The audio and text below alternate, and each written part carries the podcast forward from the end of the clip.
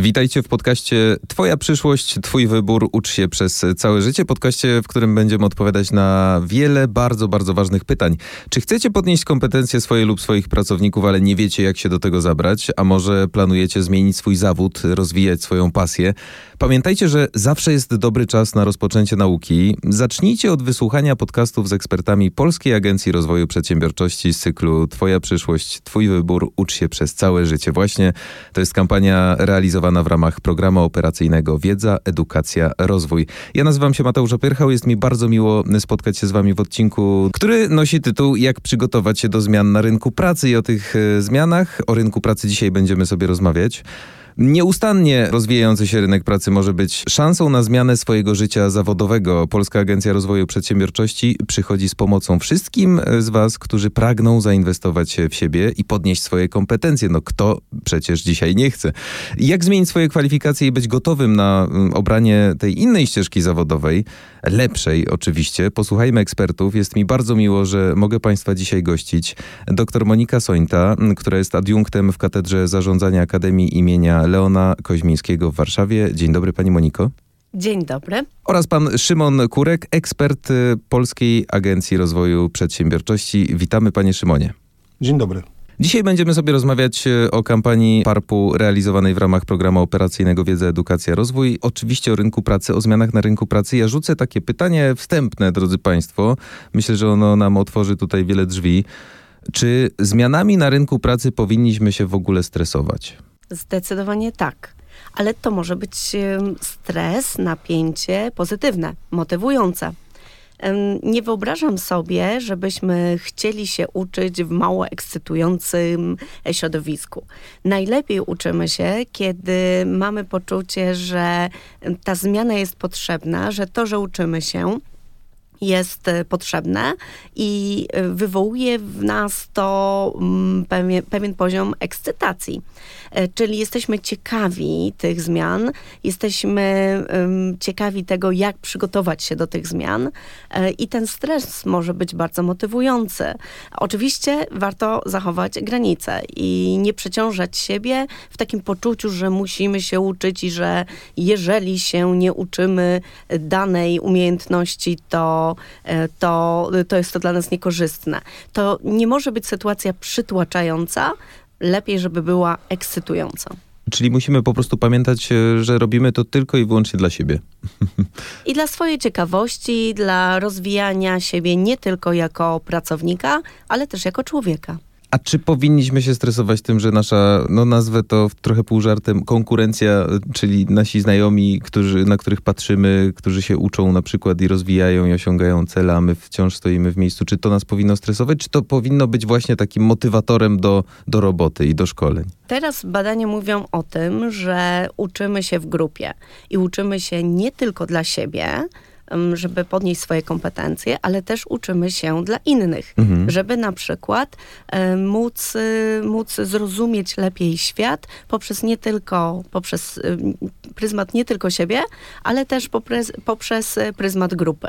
E, koncepcja, która jest z tym związana, to jest koncepcja uczenia się, um, uczenia się w grupie, social learning, uczenie się w społeczności i właśnie teraz jesteśmy w takim momencie, kiedy praca w grupie, kiedy porównywanie się, takie pozytywne porównywanie się e, z innymi, podpatrywanie innych, e, inspirowanie się tym, co robią inni i czego uczą się inni, jest szalenie ważne. I uczymy się w społecznościach. Tak pokazują też nasze badania ostatnie dotyczące, dotyczące tego, jak uczyć się narzędzi low codu, czyli niskiego kodu. Mhm. I właśnie jednym z ważnych elementów jest ta inspiracja innymi uczestnikami, rówieśnikami. Warto się uczyć przez całe życie, warto się uczyć, jak słyszymy w grupie, bo to motywuje jeszcze bardziej. Y, Polska Agencja Rozwoju Przedsiębiorczości kładzie nacisk y, w tej odsłonie kampanii y, bardzo mocno na szkolenia właśnie. Panie Szymonie, czy my zaczynamy się szkolić, gdy coś się w naszym życiu zawodowym zmienia, czy odwrotnie, szkolimy się najpierw i w efekcie tego dokonujemy zmiany? Jaka jest ta kolejność, jaka winna być? Ja myślę, że tutaj nie ma jakiegoś wzoru i chyba nie można jednoznacznie odpowiedzieć na to pytanie, kiedy my podejmujemy decyzje edukacyjne, bo to zależy od wielu czynników. Takimi dwoma podstawowymi, którym przychodzą do głowy to jest przede wszystkim, które nas jakby cechują, to jest wiek i wykształcenie. Jeżeli popatrzeć przynajmniej na to, jak, jak działamy, może nie jak powinniśmy, no to to jest tak, że im jesteśmy młodsi, tym mamy większą otwartość na przygodę edukacyjną, na to, żeby się szkolić, na to, żeby wyprzedzać nawet oczekiwania naszych pracodawców, na to, żeby planować jakąś swoją ścieżkę kariery i z, wiekiem ta e, motywacja do tego, żeby, e, e, żeby wychodzić naprzeciw oczekiwaniom pracodawców, no, tak samodzielnie, ona znacząco, znacząco maleje. Mhm. To jest też tak, że im lepiej jesteśmy wykształceni, ale w takim sensie w tym momencie, kiedy wchodzimy na rynek pracy, czyli e, po, po zakończeniu tego etapu edukacji inicjalnej, e, e, im, im wyższym wykształceniem się charakteryzujemy, też tym, tym też mamy większą otwartość do tego, żeby samodzielnie podejmować jakieś inicjatywy edukacyjne i żeby się na własną rękę, nie licząc na pracodawcę albo nie, nie będąc zmuszanym do tego, żeby się dostosowywać do trendów na rynku pracy. Mm, też takim kwestią, która jest właściwie, i, i to wynika z naszych badań, nad kapitałem ludzkim, e, to jest y, też taki czynnik strukturalny, to znaczy y, y, można zauważyć, ja nie wiem, myślę, że to jest trend, ale jakby rosnącą skłonność pracodawców do tego, żeby stosować w procesie rekrutacji taką strategię sita. Ona polega na tym, że mm, rekrutuje się już pracowników, którzy posiadają odpowiednie kompetencje do tego, żeby jakby właściwie od razu wykonywać na,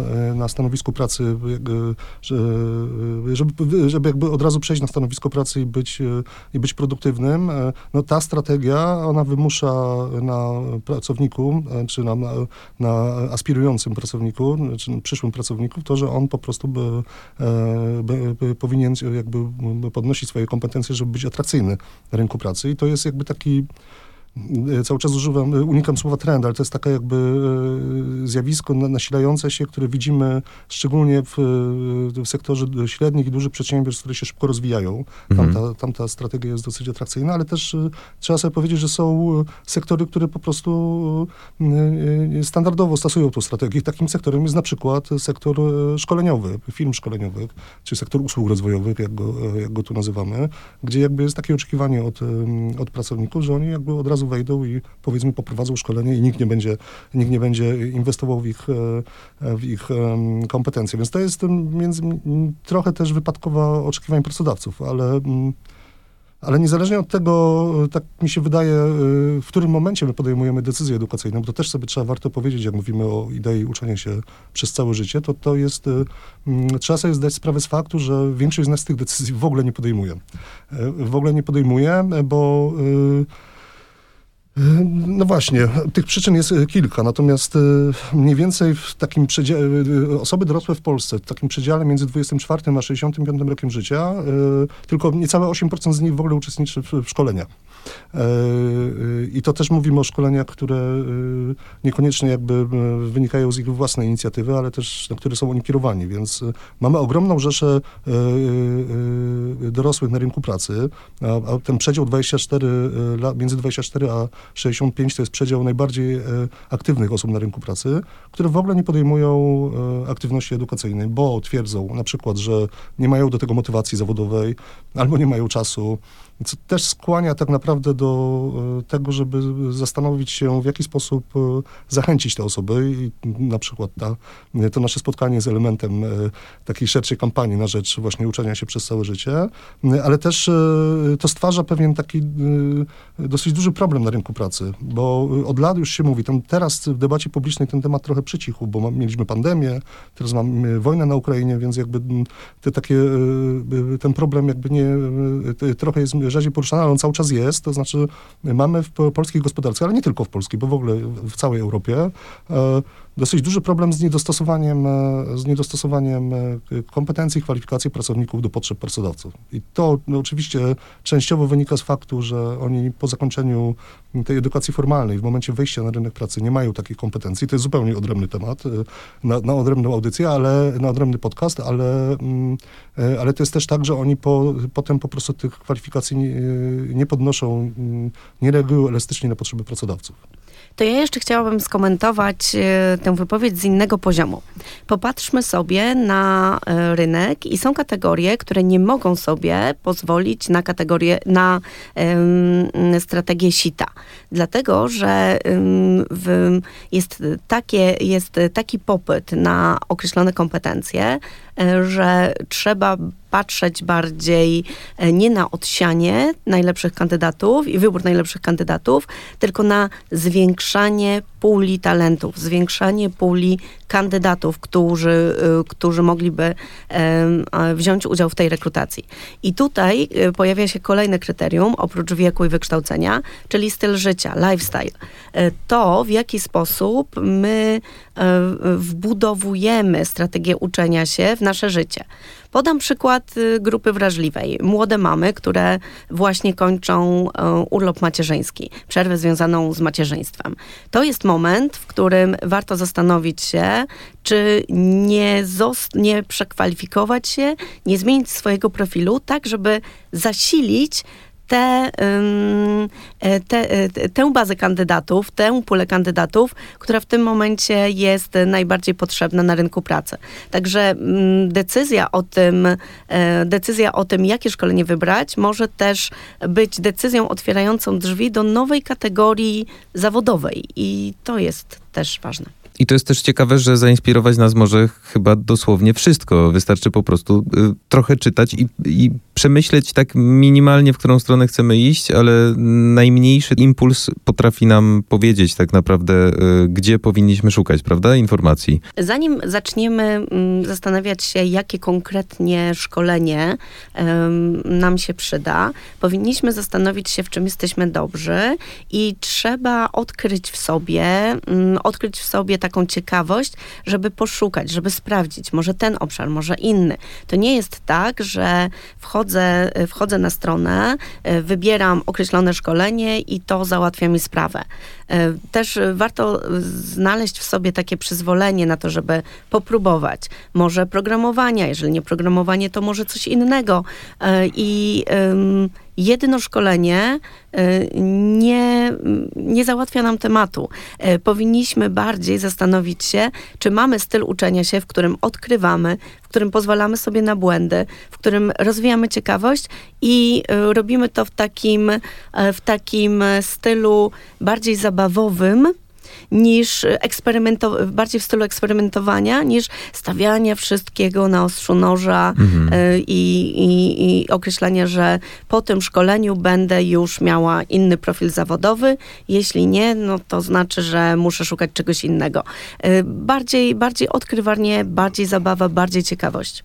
E, ja bym jeszcze dodał tylko e, do tego, co, e, co, co pani Monika powiedziała, że to też jest, znaczy też należy sobie zdać sprawę z tego, że samo szkolenie, ono jakby, jeżeli mówimy o sytuacji człowieka na rynku pracy, ono nie jest jedynym, nie jest złotym środkiem na to, żeby, się, żeby zmienić pracę. Bo równie ważne jak e, samo, sam udział w szkoleniu jest później utrwalanie efektów uczenia się. Dlatego, dlatego tak mm, skuteczne są szkolenia właśnie, które są organizowane przez pracodawcę w miejscu pracy, bo on też stwarza warunki do tego, żeby później tą wiedzę w praktyce stosować. No, tutaj trzeba trochę szerzej spojrzeć na, na szkolenie, jeżeli się indywidualnie podejmuje taką decyzję. To znaczy, że oczywiście ta wiedza wiedza e, e, jest e, w porządku, jeżeli, jeżeli, jeżeli ja pewne efekty uczenia się uzyskam, czyli jakby zdobędę pewną wiedzę czy, czy kompetencje na szkoleniu, ale tak naprawdę jeżeli ja nie będę, nie będę miał planu na to, jak potem to utrwalić sobie, to, to niestety nasze, nasze mózgi mają to do siebie, że one bardzo szybko pozbywają się informacji zbędnych, które są im nieprzydatne na co dzień i po prostu zapominamy tego, więc jeżeli myślimy o zmianie sytuacji na rynku pracy, to powinniśmy myśleć w takiej trochę szerszej perspektywie, nie tylko szkolenia, ale też później jakby e, utrwalania tych efektów. To ja jeszcze skomentuję mhm. E, to, gdzie można zdobyć inspirację. I takim, takim te, jeżeli sobie popatrzymy na e, badania MIT, na jednej z najlepszych politechnik na świecie. Opracowali oni taką koncepcję, która nazywa się Lifelong Kindergarten, czyli przedszkole przez całe życie. I według tej koncepcji um, uczymy się, po pierwsze, uczymy się z technologiami, czyli um, akceptujemy to, że żyjemy w technologicznym świecie i że kompetencje cyfrowe to są kompetencje wyjściowe, tak jak, e, tak jak kompetencje społeczne i to są umiejętności, których można się wyuczyć. I ten model zakłada 4P. Pierwsze P to project based, czyli e, tak, tu, tak jak pan Szymon powiedział, e, uczymy się w miejscu pracy, uczymy się na konkretnych projektach, w przestrzeni, która pozwala nam um, od pierwszego momentu zastosować umiejętności. To powinno być zorganizowane wokół projektu. E, drugie to jest e, peers, czyli rówieśnicy. I wracamy do pierwszego wniosku. Uczymy się z innymi, e, tak żeby móc podpatry, podpat, podpatrzeć i zainspirować się rezultatami i decyzjami innych. Kolejne, kolejne P to jest play, czyli pozwalamy sobie na zabawę. To wszystko powinno być w atmosferze eksperymentowania. Myślę sobie, że to może być trochę jak z siłownią. Teraz użyję takiego trywialnego porównania, bo idąc na siłownię po raz pierwszy, mm, często wyobrażamy sobie niestety niefortunnie, że za chwilę będziemy Schwarzeneggerem, a to wcale tak e, przecież nie jest. Tracimy cierpliwość, no, nie umiemy tak z dnia na dzień przyglądać się sobie, rozwijać, rozwijać, dążyć powoli, powoli do celu, tylko chcemy wszystkiego na już i tak naprawdę podejście do szkoleń możemy porównać chyba do takiego chodzenia na siłownię, że no nie w jeden dzień to wszystko się wydarzy. Musimy być cierpliwi i przede wszystkim obserwować to, co się dzieje wokół nas. Tak, bardzo trafne, bardzo trafne mm, e, porównanie. E, jeżeli mówimy w ogóle o kategorii fitness, to mówimy o czymś, co jest długoterminowe, mhm. co e, co zaczyna się od rozgrzewki, Następnie, e, następnie e, ćwiczymy, czyli tutaj ważna jest regularność. Ważne jest też nastawienie, czyli to, z czym wchodzimy do, z jakim oczekiwaniem, to z czym wchodzimy na siłownię. Czy my chcemy od razu mieć niesamowity triceps i e, wystąpić w zawodach, czy my potrzebujemy czuć się dobrze z określonymi kompetencjami, z w określonej kondycji, bo dzięki tej kondycji możemy uczyć się lepiej, lepiej żyć. Czyli też ważne są nasze oczekiwania.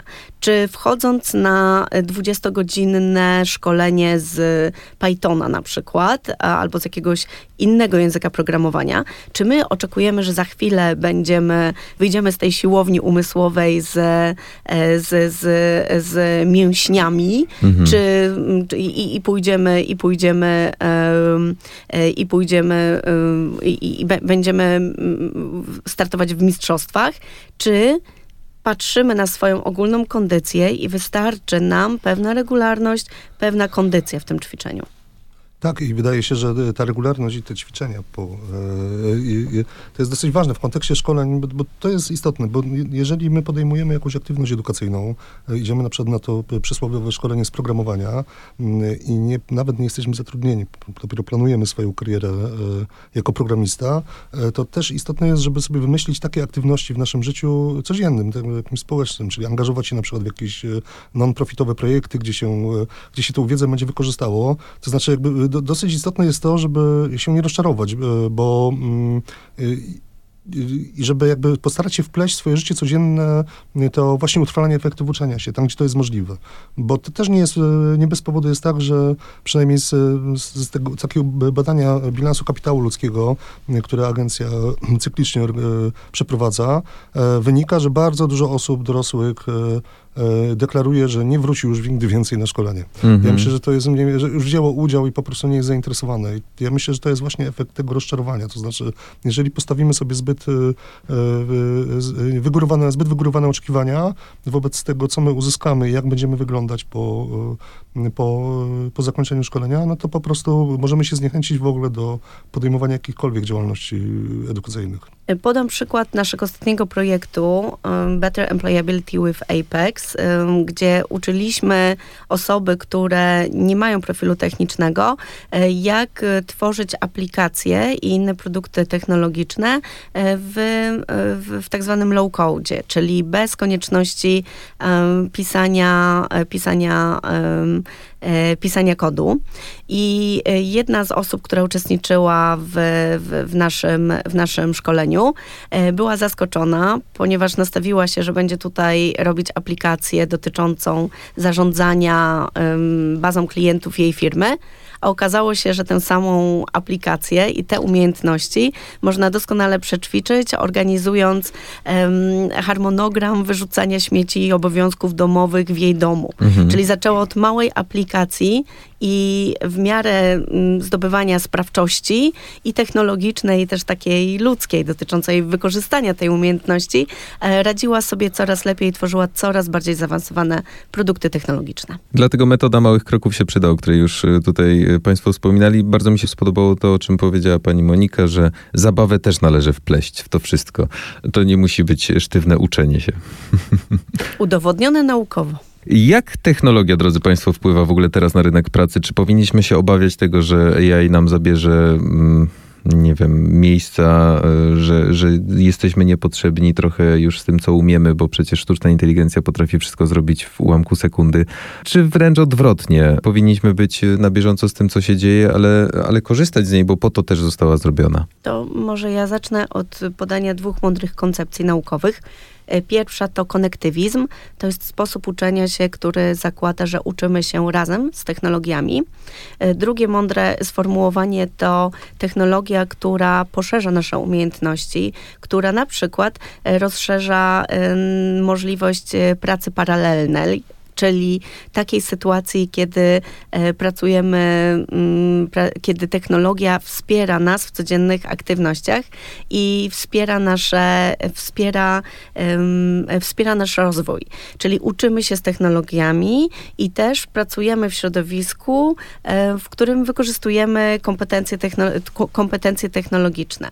E, czyli ja jestem wielką przeciwniczką tej narracji, przyjdzie AI i zabierze nam pracę pracę. Mhm. E, bardziej myślmy o tym, jak y, mm, wkomponować swoje oczekiwania i y, w, te, w to środowisko mocno technologiczne, e, tak, żeby uczyć się w tym nurcie konektywizmu, uczyć się przy współpracy technologii. Ja jestem trochę e, większym pesymistą, znaczy może nie pesymistą, ale trochę, e, trochę krytycznie na to patrzę, bo e, jakby z takich na, szacunków na przykład OECD wynika, że w Polsce w najbliższej perspektywie połowa miejsc pracy jest w ogóle zagrożona automatyzacją i e, to też musimy sobie powiedzieć, bo to jak teraz rozmawiamy, to się rzeczywiście poruszamy w, mam wrażenie, w takiej trochę bańce, bo mówimy o pracownikach wiedzy, o tych pracownikach, którzy wykorzystują na co dzień, posiadają pewne kompetencje już bardziej złożone i jak jakby nie, nie, nie, wykonują najprostszych czynności, tylko, tylko pracują już na pewnych symbolach, na pewnych gotowych rozwiązaniach. Innymi słowy, są wyżej, są wyżej wykwalifikowani niż przeciętny mhm. pracownik na rynku pracy w Polsce. A prawda jest taka, że polska gospodarka jest cały czas niewystarczająco innowacyjna i duża, jesteśmy jakby miejscem, którym trochę jest tak, że jesteśmy podwykonawcą bardziej jak, jako Polska podwykonawcą e, bardziej zaawansowanych gospodarek, więc wielu pracowników wykonuje dosyć proste czynności. No, e, e, I ci pracownicy rzeczywiście są zagrożeni zmianami technologicznymi, jakie zachodzą na rynku pracy. I to teraz jakby od, od polityki państwa trochę zależy to, w jaki sposób podejdzie się do, do dostosowywania się do tych trendów, bo to, że pewne miejsca pracy znikną, to jest oczywiste, bo zawsze tak się dzieje. To nie, nie chodzi tylko o sztuczną inteligencję, to już w czasach rewolucji przemysłowej po prostu następowała depopulacja pewnych branż i gałęzi gospodarki. I teraz tylko planując swoją karierę zawodową, gdybym ja próbował się postawić na miejscu młodego człowieka w tej chwili, który planuje dopiero za kilka lat wejścia na rynek pracy, to jakby mm, obserwowałbym trochę te trendy. To znaczy, wiadomo, że już pewne zawody za w perspektywie 5-10 lat po prostu znikną z rynku pracy. I nie mówimy tylko, żeby była jasność, nie mówimy tylko o takich prostych zawodach jak, nie wiem, pracownik fabryki na przykład, tak, ale pewne zawody takie jak na przykład tłumacz, przecież zobaczmy, co się stało z zawodem tłumacza tak naprawdę i to już jest fakt, nie jest przecież jakaś projekcja przyszłości. Zawód tłumacza oczywiście nie znikł z rynku pracy, ale tłumaczy jest znacznie, znacznie mniej.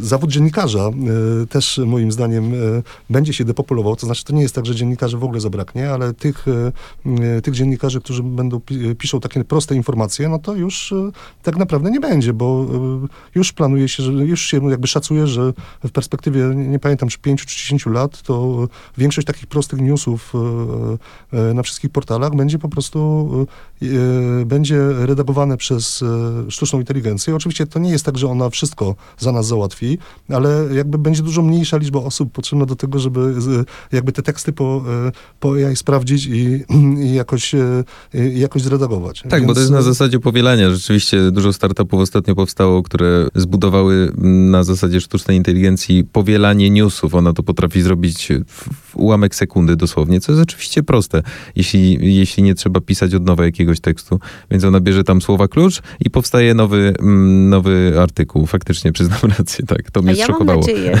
a ja mam nadzieję, że ktoś weźmie transkrypcję z naszego podcastu, zrobi skrót dzięki, używając y, czatu GPT na przykład i przyspieszy swój rozwój, ponieważ y, dzięki temu będzie mógł, y, będzie mógł mieć skrót, takie najważniejsze wnioski z tego podcastu. Także ja zgadzam się z tym, że mówimy tutaj o pracownikach wiedzy i to oni mają to, to oni mają teraz e, zagwostkę, jak z, krytycz, z takich kompetencji, jak krytyczne myślenie, rozwinąć, przejść na rozwijanie cyfrowego myślenia krytycznego. Mhm. Jak kreatywność, która nam kojarzy się z rozwiązywaniem problemów i z tym etapem generowania pomysłów, jak tę kreatywność przełożyć na kreatywność algorytmiczną, czyli wykorzystanie kreatywności czy umiejętności kreowania, ale w świecie technologicznym. I z tym się zgadzam. A z drugiej strony nie uciekniemy od rzeczywistości, która upraszcza nam y, na przykład pracę na produkcji. Dlaczego mam, y, dlaczego mam y, obciążać swój kręgosłup i podnosić ciężkie rzeczy, żeby je przesortować, skoro mam ramię robotyczne i zrobi to, i, i to ramię zrobi różne rzeczy, mniejszym kosztem. Ja będę mogła swoją energię, bo uczenie się jest wysiłkiem energetycznym, zainwestować w coś innego. Y, niech AI będzie dla nas, a nie przeciwko nam. Y, ja też wolałbym wierzyć y, w taką teorię i tego się trzymajmy. Natomiast to, co powiedział pan Szymon, jest arcyważne. Mm, na miejscu młodego człowieka mocno bym się przyglądał rynkowi pracy i, i patrzył, rozglądał się i już mniej więcej sobie rozpisywał, co chce, co chce robić. Natomiast schodząc na ziemię, bo faktycznie mówimy tutaj o, o takiej minimalnej bańce pracowników, natomiast baza usług rozwojowych, bo o niej jeszcze dzisiaj nie rozmawialiśmy, jest tak naprawdę dla wszystkich. I czy ja, chcąc zmienić swoją pracę, znajdę tam szkolenia, które mogą mi pomóc w przebranżowieniu? Porozmawiamy trochę e, o tym, drodzy Państwo, bo e, nasi słuchacze zapewne e, trafili tutaj właśnie pod wpływem jakiegoś impulsu, który gdzieś tam chodzi im po głowie, że chcieliby coś zmienić w swoim życiu, przebranżowić się, doszkolić. Baza usług rozwojowych może im to zapewnić i, i zaoferować. Oczywiście, to znaczy baza usług rozwojowych, może dla tych naszych słuchaczy, którzy jeszcze nigdy o tym nie słyszeli, to tak tylko krótko słowem wprowadzenia, to jest e, e, ogólnopolska, internetowa i zupełnie bezpłatna baza e, ofert usług edukacyjnych i nie tylko, która w jednym miejscu jakby skupia, skupia tysiące tysiące, o ile nie dziesiątki tysięcy aktualnych ofert usług rozwojowych. I w tej bazie są publikowane oferty nie tylko szkoleń, ale też innych takich usług, jak studia podyplomowe, jak kursy zawodowe, jak egzaminy, bo to też jest odrębna usługa często, e, często poszukiwana, e, mm, ale też można skorzystać z doradztwa, coachingu i mentoringu. De facto z wielu branż. Z, z, wie, z wszystkich branż. Z to znaczy, wszystkich. baza dotyczy wszystkich branż. To jest tym, co bazę trochę trochę te usługi, publikowanie tych usług w bazie, e, kolokwialnie mówiąc, napędza, to jest to, że znaczna część tych usług jest e, możliwa do dofinansowania ze środków publicznych, ze środków europejskich i na to też, na to też trzeba zwrócić uwagę. To trochę motywuje firmy szkoleniowe i firmy doradcze do tego, żeby publikowały tam usługi, żeby w ogóle rejestrowały się w bazie. To trochę jest też taki system weryfikacji jakości tych usług, bo żeby, żeby świadczyć usługę, która jest publikowana w bazie, taka, żeby ona była dofinansowana, to trzeba spełniać pewnie wymagania jakościowe, które mhm. weryfikuje akurat Polska Agencja Rozwoju Przedsiębiorczości.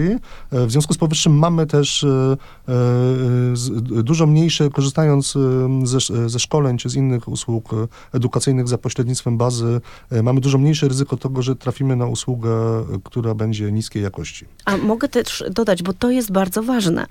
Mamy filtr, który, który pokazuje nam, że wchodząc na to szkolenie, otrzymujemy nie tylko określoną jakość, ale też um, mamy rekrutację samych uczestników szkolenia. Mhm. Czyli, e, czyli mamy powody przypuszczać, że sieć osób, które tam będą, osoby, które tam będą, też, też pomogą nam um, wykorzystać wiedzę, którą zdobywamy na szkoleniu. Czyli tutaj taka selekcja jakości po obu stronach? Ta selekcja jest i ta selekcja jest zresztą e, dwuetapowa, bo e, to, o czym to, o czym mówiłem, to, to żeby, że jest pewna bariera wejścia dla firm szkoleniowych. E, one muszą spełniać pewne wymagania jakościowe, jak na przykład analiza potrzeb przed szkoleniem, ale też ewaluacja wyników i e, e, tego szkolenia, czyli sprawdzenie, czy rzeczywiście, e, e czy rzeczywiście e, uczący się nabył te, nabył te efekty uczenia się w, taki sposób, w jaki powinien, ale też jest taki ciekawy mechanizm, ciekawy z punktu widzenia użytkowników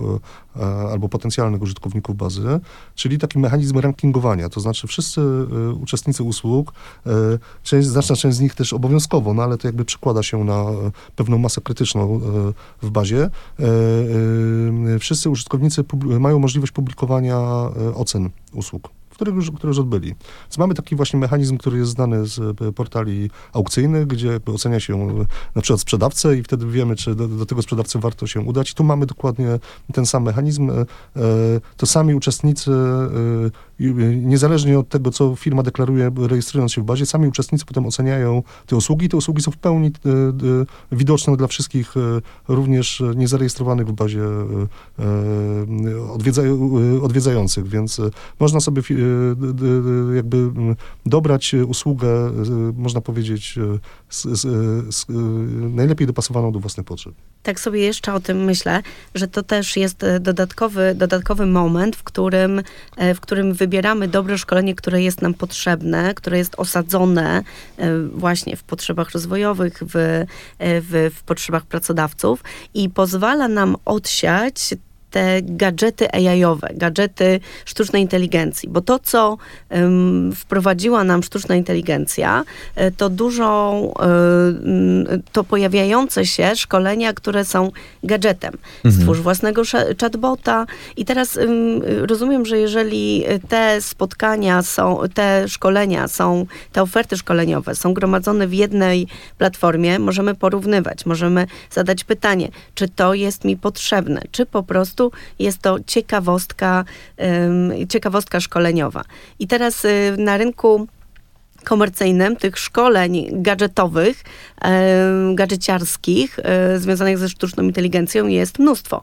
A tutaj, rozumiem, mamy platformę, która pozwala też, e, też wybrać te najbardziej osadzone i najbardziej dostosowane do potrzeb rynku pracy. To może być super sugestia dla ludzi, którzy są tam pierwszy raz i, i kompletnie nie wiedzą w ogóle, co kliknąć i, i, co wybrać, więc mogą się czymś zasugerować. A kto może liczyć na wsparcie, dofinansowanie w takich y, wybranych przez siebie usług rozwojowych? Absolutnie wszyscy, wszystkie osoby dorosłe e, w Polsce. To jest taka jedna wspólna cecha e, tego systemu. To znaczy, mm, to trochę się komplikuje, jeżeli się, jeżeli się zastanowić, e, na jakich warunkach, bo to, że, to, że niezależnie od tego województwa, w którym mieszkamy, każda osoba ma możliwość skorzystania z dofinansowanych usług wybieranych za pośrednictwem bazy, to jest fakt. Ten system wsparcia, on jest już trochę bardziej złożony, bo przez bazę dystrybuowane są środki, czyli jakby dofinansowane są usługi pochodzące z różnych miejsc. I tak naprawdę z punktu widzenia takiej osoby zainteresowanej, zainteresowanej udziałem w szkoleniu, właśnie za pośrednictwem bazy, to ona najpierw musiałaby się, musi się zorientować, w którym województwie mieszka. Znaczy musiałaby się określić, w którym województwie mieszka albo w którym pracuje, bo to mhm. są dwa możliwe schematy. I wtedy dokładnie zapoznać się z ofertą, jaka w, w tym województwie, w tym województwie mm, w tym województwie jest dostępna. I one się te, to jakby te jakby warunki w poszczególnych województwach one się mogą nieznacznie e, różnić, ale jeszcze raz chciałem podkreślić, że co do zasady wszystkie osoby dorosłe mają możliwość skorzystania, e, e, skorzystania ze, ze szkoleń. Jeszcze do tego dodam, że Polska Agencja Rozwoju Przedsiębiorczości też dofinansowuje usługi mm, zarówno dla osób fizycznych, jak i dla pracowników przedsiębiorstw za pośrednictwem bazy, ale tu na koniec jakby ten system jest dosyć skomplikowany, ale na koniec może mam dobrą informację dla, dla naszych słuchaczy, że informacje na temat, zebrane w jednym miejscu, na temat tych wszystkich możliwych warunków i jakby informacji adresowych dotyczące podmiotów, które tego dofinansowania w poszczególnych województwach udzielają, znajdują się również w bazie usług rozwojowych. Jest tam specjalne miejsce, gdzie zbierane są syntetyczne informacje. Te instytucje wojewódzkie, one przesyłają regularnie do E, Polskiej Agencji Rozwoju Przedsiębiorczości e, co miesięcznie informacje o, o tym, e, co, gdzie, na jakich warunkach, więc my te wszystkie informacje agregujemy i w takiej dosyć czytelnej formie udostępniamy w serwisie informacyjnym bazę usług rozwojowych. To bardzo dobrze, bo nie zgubimy się. Dobrze, że jest w jednym miejscu. Ja chciałabym jeszcze raz podkreślić, że ten moment zdobycia certyfikatu, czyli wybór szkolenia, uczestniczenie w szkoleniu, spełnienie wymogów, um, zaliczenia tego szkolenia i otrzymanie certyfikatu, to dopiero początek. Warto zaplanować to, jak będziemy pracować z tymi umiejętnościami. Warto zaprojektować sobie przestrzeń, czy to w życiu prywatnym, czy zawodowym, w, których, w której te mm, e, umiejętności możemy wykorzystać i ćwiczyć, ćwiczyć eksperymentować. Certyfikat to dopiero punkt startowy. Dajmy sobie przestrzeń. To jest piękne, co Państwo tutaj powiedzieli, co wybrzmiało z naszej rozmowy. Ja tylko chciałem zapytać i potwierdzić tym samym zapewne, że w przyszłych e, latach też będzie można korzystać ze szkoleń doradztwa w bazie usług rozwojowych. Jak najbardziej. Hmm. W takiej perspektywie, bo e, ponieważ porusza, dofinansowanie pochodzi ze środków Europejskiego Funduszu Społecznego, a fundusze europejskie mają swoją taką, mają swoje ramy czasowe, mhm. więc na dzień dzisiejszy możemy mówić o perspektywie właściwie do końca końca 2029 roku e, na szkolenia dla osób dorosłych i pracowników przedsiębiorstw. Jakby to jest odrębna ścieżka, ale, ale generalnie dla wszystkich, oni też są osobami dorosłymi, więc na szkolenie dla osób dorosłych w skali kraju przeznaczono ponad 2,5 miliarda euro. Drodzy Państwo, Pani Moniko, Panie Szymonie, tytułem końca, jako osoby mm, mocno i żywo obserwujące rynek, patrzące też w przyszłość, jakie zawody nas czekają w przyszłości, o czym możemy myśleć, e, myśląc o swojej przyszłości przede wszystkim. Chyba, że będziemy siedzieć i przyglądać się, jak to wszystko robi AI, czego byśmy nie chcieli oczywiście. Ja, ja, przyznam szczerze, że y, niekomfortowo się czuję z tego typu pytaniami, bo kiedyś, y, y, nie, nie powiem teraz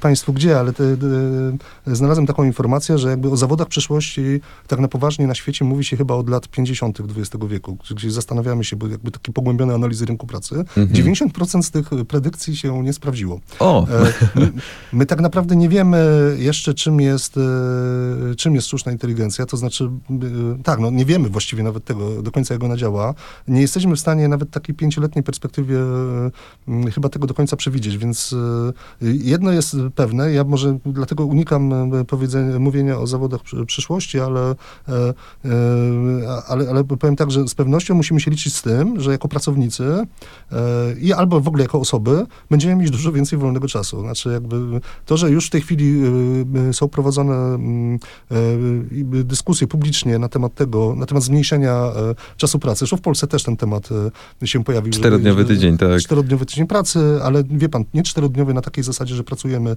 dalej 40 godzin, e, tylko że po prostu jakby sobie go skracamy, e, skracamy i intensyfikujemy w tych czterech dniach. Boję się, że to się łączy godzin. z naszymi zarobkami również.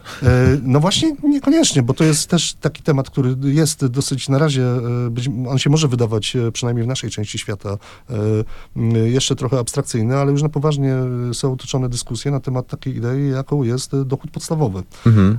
Bo też jakby nie można wykluczyć takiego scenariusza, że duża część osób będzie po prostu, nie będzie pracować, bo nie będzie, nie będzie miała tych miejsc pracy. I też jakbym tego nie... Oczywiście, jak mówię, to jest pewnie jakiś tam, jakiś tam scenariusz przyszłości, to on wcale nie musi sprawdzić, bo my nie wiemy tak naprawdę, co, w jakim tempie, szczególnie przy tak szybkim tempie rozwoju technologicznego, nie jesteśmy w stanie tego przewidzieć w jakiejś dłuższej perspektywie, natomiast, e, e, e, natomiast no tak, no trzeba brać pod uwagę ten scenariusz, że część z nas po prostu nie będzie, nie będzie pracować i będzie i będzie ten czas sobie jakoś inaczej zagospodarowywać, co niekoniecznie oznacza, że, że to jest scenariusz czarny. Ojejku jej, znowu ten scenariusz, w którym sztuczna inteligencja nas zastępuje i, i, i wprowadza zmiany, których do końca nie chcemy albo nie wiem, które są dla nas przytłaczające. Pani Monika ja jest naszym inaczej. takim dobrym aniołkiem tutaj.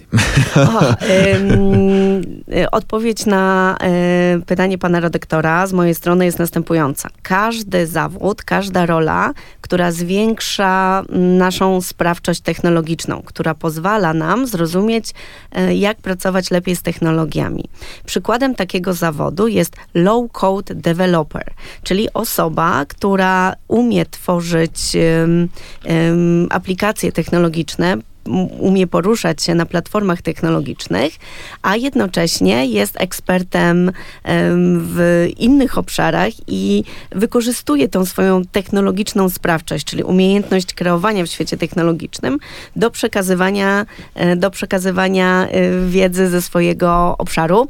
I tutaj zachęcam Państwa e, do punktu startowego którym jest strona naszego projektu e, współfinansowanego ze środków Unii Europejskiej e, i tam opracowaliśmy zestaw materiałów edukacyjnych, jak zostać takim low-code deweloperem, czyli jak nie umiejąc programować, jak y, nie mając profilu technicznego, profilu IT, informatycznego, e, zacząć swoją przygodę z budowaniem aplikacji mobilnych.